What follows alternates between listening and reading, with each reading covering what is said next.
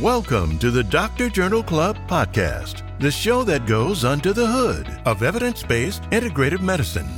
We review recent research articles, interview evidence based medicine thought leaders, and discuss the challenges and opportunities of integrating evidence based and integrative medicine. Continue your learning after the show at www.drjournalclub.com. Please bear in mind that this is for educational and entertainment purposes only.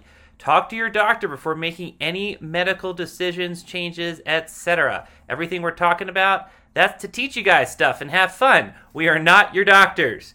Also, we would love to answer your specific questions on drjournalclub.com. You can post questions and comments for specific videos, but go ahead and email us directly at josh at drjournalclub.com. That's josh at drjournalclub.com. Send us your listener questions and we will discuss it on our pod. Hello, and welcome to another super speedy summary. This is your host, Dr. Joshua Goldenberg. Today we're going to talk about what works for osteoporosis. This was a very recent uh, systematic review and network meta analysis in my favorite journal, the BMJ.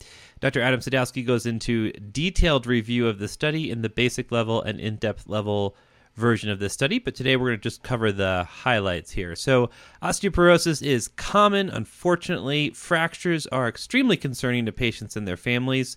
Uh, people who are newly diagnosed are often terrified about, you know, are they going to uh, break their backs? Are they going to be able to pick up their grandchildren, et cetera, et cetera? Things that have just takes over the the psyche of those uh, newly diagnosed, and it can be quite concerning for patients and their fam.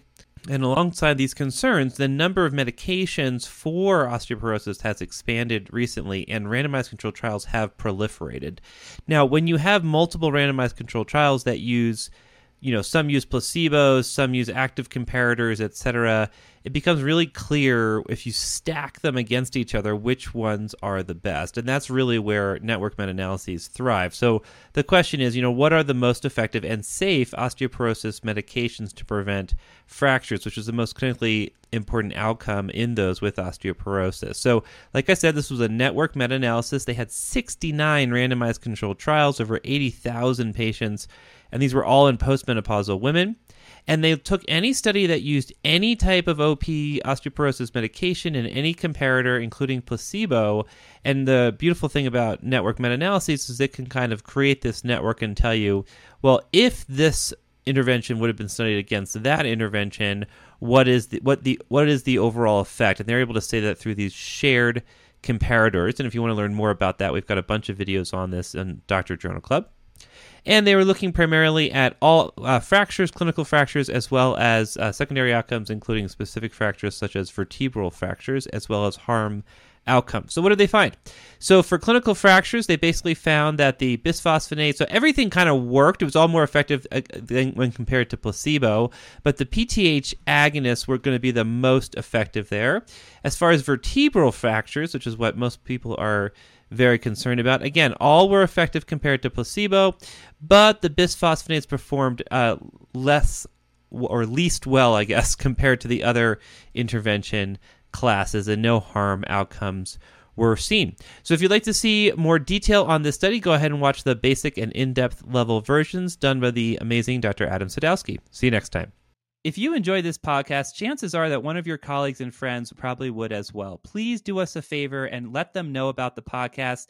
And if you have a little bit of extra time, even just a few seconds, if you could rate us and review us on Apple Podcast or any other distributor, it would be greatly appreciated. It would mean a lot to us and help get the word out to other people that would really enjoy our content. Thank you.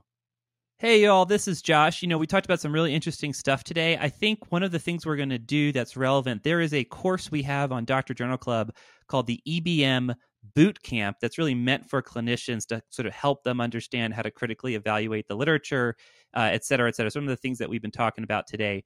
Go ahead and check out the show notes link. We're going to link to it directly. I think it might be of interest. Don't forget to follow us on social and interact with us on social media at Dr. Journal Club, DR Journal Club on Twitter.